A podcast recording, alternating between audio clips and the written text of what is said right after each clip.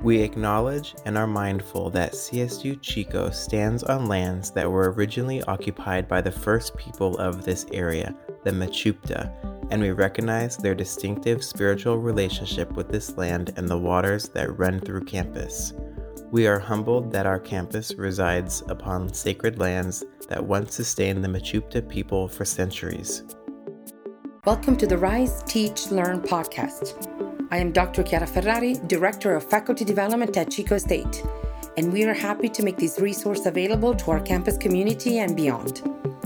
The podcast is hosted by Dr. Jamie Lynn Gunderson, and she will engage in timely conversations with faculty, staff, and students and give you a taste of the Chico experience. Subscribe to our podcast and explore the many resources available on our website. Thank you for listening and welcome to Rise, Teach, Learn. I am your host, Jamie Gunderson. In this episode, we expand on our previous conversation centered on supporting faculty research and explore ethical considerations for designing and conducting research with Dr. Patrick Johnson, an associate professor in the psychology department and chair of the Institutional Review Board. Patrick, thank you so much for chatting with us today and sharing your knowledge. Thank you so much for having me, Jamie. So I understand that research can really come in many forms. And today we're highlighting human subjects research. In future seasons, I hope that we can explore other areas of research. But I want to start by reflecting back on our previous episode, wherein we discussed opportunities for faculty to receive funding to advance their research and or scholarship of teaching and learning. Before we jump into the procedures for moving research forward. Patrick, I was hoping we could discuss what's really important for faculty to know and understand before they start on their research journey. Sure, I think that's a really good starting point. So, when we're talking about the ethical treatment of human subjects, probably a natural starting point in this country is um, the Belmont Report, which was agreed to by several different agencies in the federal government at the end of the 1970s and um, this was really in response to a number of atrocities that occurred in, or I should say, under the guise of human subjects research. In short, the Belmont Report spells out three important guiding principles of human subjects research as it's going to be conducted from that point forward. And those are respect for persons, um, beneficence, and the principle of justice. And so those three principles, I guess if I could step into each of those, respect for persons um, really says that individuals need to be treated as voluntary agents. Their autonomy needs to be respected, that those individuals that um, for some reason are maybe lacking that autonomy, they need to have special protections afforded to them. So, for instance, individuals um, that are in prison or individuals that are um, cognitively impaired in some way. The idea of respect for persons is that we recognize that these individuals should be able to make their own choices without fear of coercion, retribution, or any undue influence. And that those individuals that are not in a position to make choices on their own are afforded these accommodations that can allow them to participate in human subjects research safely in a way that respects their well-being their health and their safety. And that plays into of course beneficence. And beneficence is the idea that we should do no harm and that if there are risks that they need to be outweighed by the benefits of the research. Um, so that's not to say that we can't do human subjects research that involves some element of risk. But what it does mean is that if there is risk associated with the research, that there needs to be a reason why there is this risk that's going to be undertaken, again, voluntarily by human subjects. And so, um, with beneficence, we want to make sure that our, again, guiding principle is that we are treating our human subjects with compassion. That if, for instance, we're working with a population um, that could benefit in some way from the research that they're participating in, that they have access to the results of that particular trial. So let's say it's a, a drug trial. If that experimental drug appears to be efficacious, then those participants should have access to it, as should participants who receive, let's say, a placebo. And that plays into this third principle of justice, which is related to equity and ensuring that participants are recruited in an equitable manner, which means that we shouldn't target specific groups unless there's a very important reason why we would do that. We want to make sure that everyone has an opportunity to participate. And again, that the benefits are shared with participants in an equitable manner so that the benefits are not withheld from some individuals on the basis of race, gender, disability, those those sorts of things. So again, I think this was a pretty sort of watershed moment in human subjects research in this country. From there, we moved into what we call the um, common rule, which is a set of federal regulations that specifically lays out how institutional review boards should function, their scope, and what some of the procedural elements uh, in terms of maintaining a program of ethical human subjects research at, for instance, a university or, or other institution might look like. And so the common rule has been that guiding set of regulations. And in 2018, the common rule was revised and sort of updated for modern times to include things like, for instance, how we should conduct survey research or online research, that sort of thing. That's the set of regulations that we abide by as an IRB. And so we are beholden to those regulations. We have an assurance with the federal government that Chico State will abide by the revised common rule. And so, in that sense, really, we are, um, of course, based at Chico State, but our priority is to human subjects and these federal guidelines. So, Patrick, that's really helpful information for faculty to know. I am reflecting on my role as coordinator of the class program. And in that capacity, I support students who are doing research. And I'm also part of the team, the class grant, where we're collecting data on the students and doing our own research. So, kind of a two pronged role, if you will. In that role, I mentor my student researchers to go through training to make sure that they're up on all of this information can you tell us a little bit about that training that's required through IRB? The ethics training requirement is relatively new at Chico State, and faculty, staff, and students can complete the ethics training requirement through the CITI program, which is regarded as, as really the gold standard at other institutions conducting human subjects research. Um, so at Chico State, we have a subscription. This is accessible even if you're not doing human subjects research.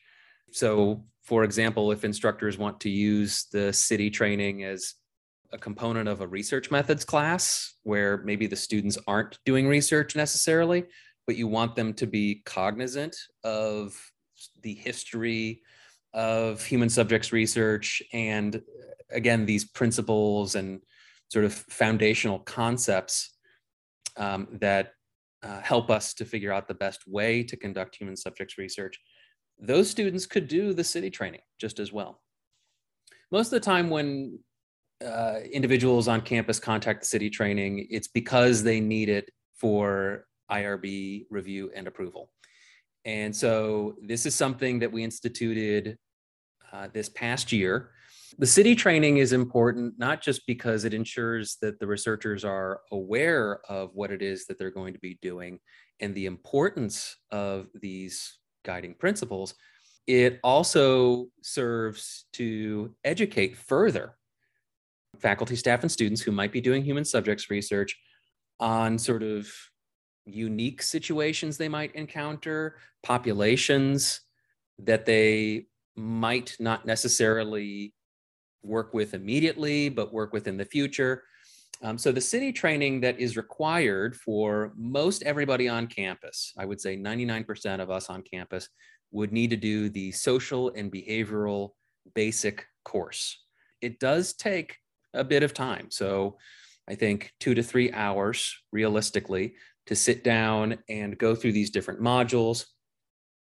And researchers will learn about, for instance, the importance of obtaining informed consent, considerations when it comes to recruitment of and participation of minors in their research. And that might be something that, for instance, in, in the School of Ed might be really important information for students to consider and um, sort of what again unique situations they might encounter and how they might navigate those ethical questions because eh, there might not necessarily be a right answer to these issues that that come up but again the irb is really striving towards what is the best possible balance of risk and benefit protecting participants, but also allowing researchers to ask the questions that they want to ask.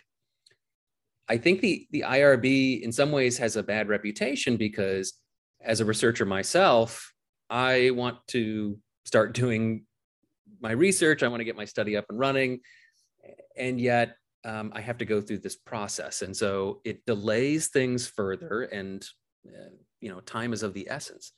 And also, you know, the IRB comments on the procedures that you're proposing to implement or other details of the research that you think as a researcher are critical. And the IRB members might not necessarily be experts in your area. And so the way that I think about the IRB is rather than the IRB telling faculty, staff, and students what to do, Instead, my hope is that we can engage them in a conversation about what is the best possible arrangement that we can come up with. And so I think that the CITI training allows researchers to approach that kind of conversation with more of an appreciation for what it is that the IRB is going to be asking for or looking for. And so, in that sense, I think the CITI ethics training has actually helped. It's gone a, a long way towards educating faculty, staff, and students with respect to how to prepare an IRB application so that it can receive minimal revisions. And, you know, not necessarily in the way that would, you know, avoid the scrutiny of the IRB, but one that truly shows, again, those principles from the Belmont report the respect for persons, the beneficence, and the justice components. And to the extent that the IRB sees that the researcher is taking those into consideration, typically we have few concerns. And so um, our turnaround could always be faster, um, depending on the level of review that your application requires. It could be anywhere from a week to a month or two. Um, again, depending on how risky the research is. So, once faculty, staff, and students have armed themselves with the knowledge gained through the CITI certification on ethical considerations for human subjects research, what would be the next step for a faculty, staff, or student who wanted to move forward with the IRB process? I know that as coordinator of class in helping my students, they are using the Cayuse platform.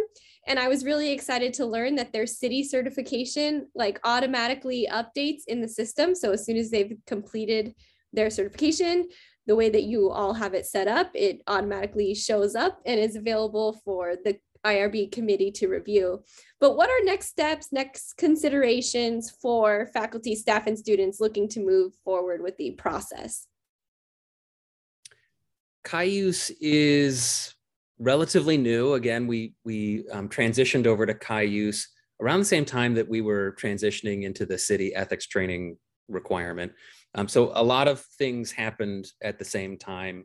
And Cayuse, what it allows us to do is to centralize all of the IRB applications. So we no longer have paper copies on campus. Um, everything is digital, um, which is amazing. And um, what I also like about Cayuse is that if you modify your application, if you want to close it out, or let's say there's an incident that occurs, all of that is then attached to the same file, um, which is to say, your initial submission is not the beginning and the end, it's sort of an ongoing, evolving application. And um, prior to using Cayuse, we would have to file all these things in paper, and it was it was really cumbersome. So Cayuse is a really wonderful resource because it allows myself as the IRB chair to log in, review applications that are submitted, give feedback, return to investigators, and really make this process more efficient. Prior to this, it was a lot of email correspondence. And so with Cayuse, all the feedback is again in the system, it's attached to the application. And not only in terms of the review process, but the, the documentation of approval. If research, for instance, involves vulnerable populations, if it involves more than minimal risk, um, which, by the way, we define as risk that is above or beyond the level likely to be experienced in an everyday situation. Um, if those things are being proposed, then one's application is likely to undergo a full board review. But the full board review uh, process, it now through Cayuse allows all of our IRB members to have access to that application, to leave comments in a way that's more interactive. And again, I, I think it, it really has optimized the IRB process. So getting onto Cayuse, um, first off, every faculty member on campus is automatically in the Cayuse system. Staff and students, because those roles tend to change more frequently, those individuals need to, if they don't already have a Cayuse profile, they need to be added to the Cayuse system. And they can do this by going to our IRB website. There's a button off to the side that says request to be added to Cayuse. And so once we add you to the system, you can log in and you can initiate a new application. When you do that, you'll see that there are about 12 to 13 sections that need to be completed for the application. And things start off relatively simply who's on the study team, who's the principal investigator. But then we start getting into things like, well, what is some relevant background with respect to this research? And, and this is where we're really hoping to give researchers the opportunity to tell us why it is that they're doing the research that they're doing. So, in other words, what does the literature suggest with respect to this area? What gaps are present? And again, for students, this is a really wonderful opportunity for them to get experience thinking about how all these pieces fit together.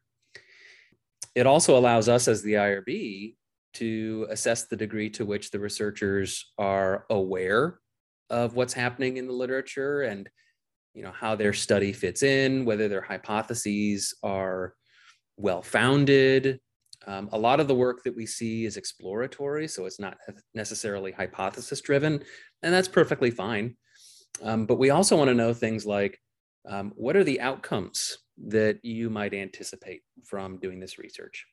From there, we get into who are the participants likely to be. So, for instance, where are they going to be recruited from? So, what populations do you intend to sample?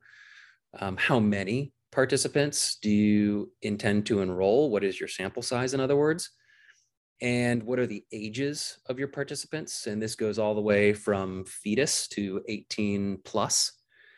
And then also in this section, I think probably one of the most important sections in the whole application is with respect to vulnerable populations.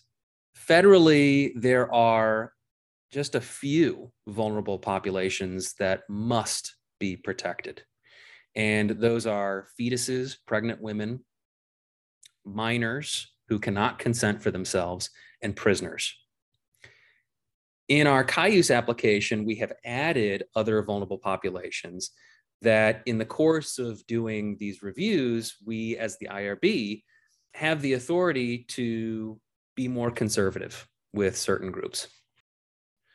And so, what we've really tried to do is pay close attention to who is being asked to participate in the research and do we need to apply special considerations? Do we need to afford these individuals greater protection than what might otherwise be afforded? Moving a little bit further through the application, we of course want to know things like recruitment. How is it that participants are going to find the study? How much will they be compensated if they are going to be compensated at all? We also need to know things, for instance, like what are your inclusion exclusion criteria, who can be in the study, who cannot. Um, we also need to get information on um, the informed consent process. Um, so, how is it that the participants or prospective participants will learn about the research that's going to be conducted?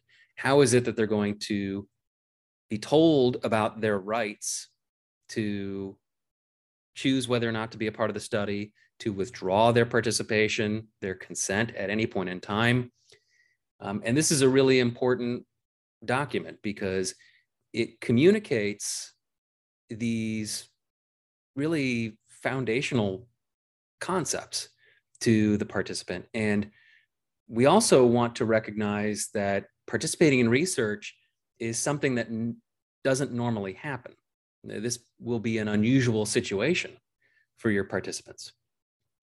And so they might not be aware of the fact that they have these rights um, to, for instance, not be penalized if they decide to withdraw their participation, um, or if they're being interviewed and video recorded, that they have the right to withdraw access to that identifiable information even after it's recorded. So, although informed consent is seen as a, a point in time, I think the better way to describe it is it is a right that the participant has that they confer in the process of joining a study. And they can, again, uh, withdraw that consent at any point in time. So it's it's really an evolving process so that's yeah with respect to the um, the cayuse application we want to make sure that we have all those elements in place we want to also see the study materials we want to see the questionnaires that are going to be asked uh, or provided to participants we want to see the interview script or at least uh, a, a, nearly finalized version of what that might look like um, anything that the participants might interact with or um, be asked to do, we want to make sure that we have that in the Cayuse application. And of course, as you mentioned earlier, um, having the CITI ethics training completed. That's really critical. It doesn't necessarily, I sort of like to half joke about this, it doesn't make you magically ethical doing the CITI uh, ethics training, but I do think it it goes a long way to helping you to understand why the IRB is asking these questions on the Cayuse application. So it is a lot of work, but I think having that information is so critical for the IRB to determine what level of review is appropriate for one's research. So let's talk about those levels. Um, I understand there are three levels exempt, expedited, and full board review. Can you give a little insight as to the differences between those reviews? I think maybe the, the best place to start is with exempt. Most of the research that comes through the IRB here at Chico State is um, going to fall into the exempt category. Now, importantly, I think it's it's worth um, really underscoring this. Exempt does not mean that the IRB doesn't need to look at it. Exempt means that it is exempt from a full board review. So, a full board review is one in which the IRB members, myself included, review the application, have an opportunity to discuss it, meet with the study team, and go over some of these riskier elements. Um, or, for instance, how vul- vulnerable populations um, will be treated and, and cared for as they participate in the study. Expedited applications, again, I think this is another misnomer, um, go no faster than exempt research uh, applications or full board applications. The reason why they are expedited is because um, they are usually expedited relative to the time it takes to approve a full board application. So, an expedited research study might involve something like conducting interviews with minors who can't consent for themselves. Because this is a vulnerable population, we want to make sure that if the researcher is involved with doing those interviews, and this is outside the scope of, let's say, normal educational practices, that extra care is taken. And so um, a study like that would not qualify for exempt status. Instead, it would be expedited. And so, with respect to expedited research, it is more involved. It's usually somewhat riskier than exempt research, that's really helpful to understand the different levels. Patrick, my last question really would be where can faculty go to get more information about how to effectively move through the research process? So, yes, there's many ways that um, researchers, faculty, staff, or students can contact the IRB or get information about how to navigate this often confusing process. Um, and not only can it be confusing, but it can also be intimidating.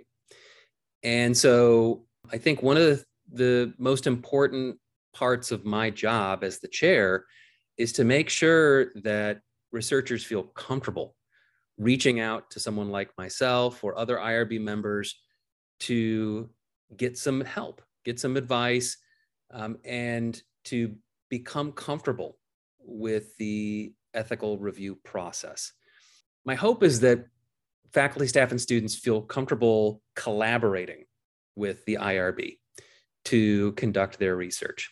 And so the IRB plays a really integral role in making sure that the research happens in a way that protects participants, um, but also protects the study team and protects the university as well.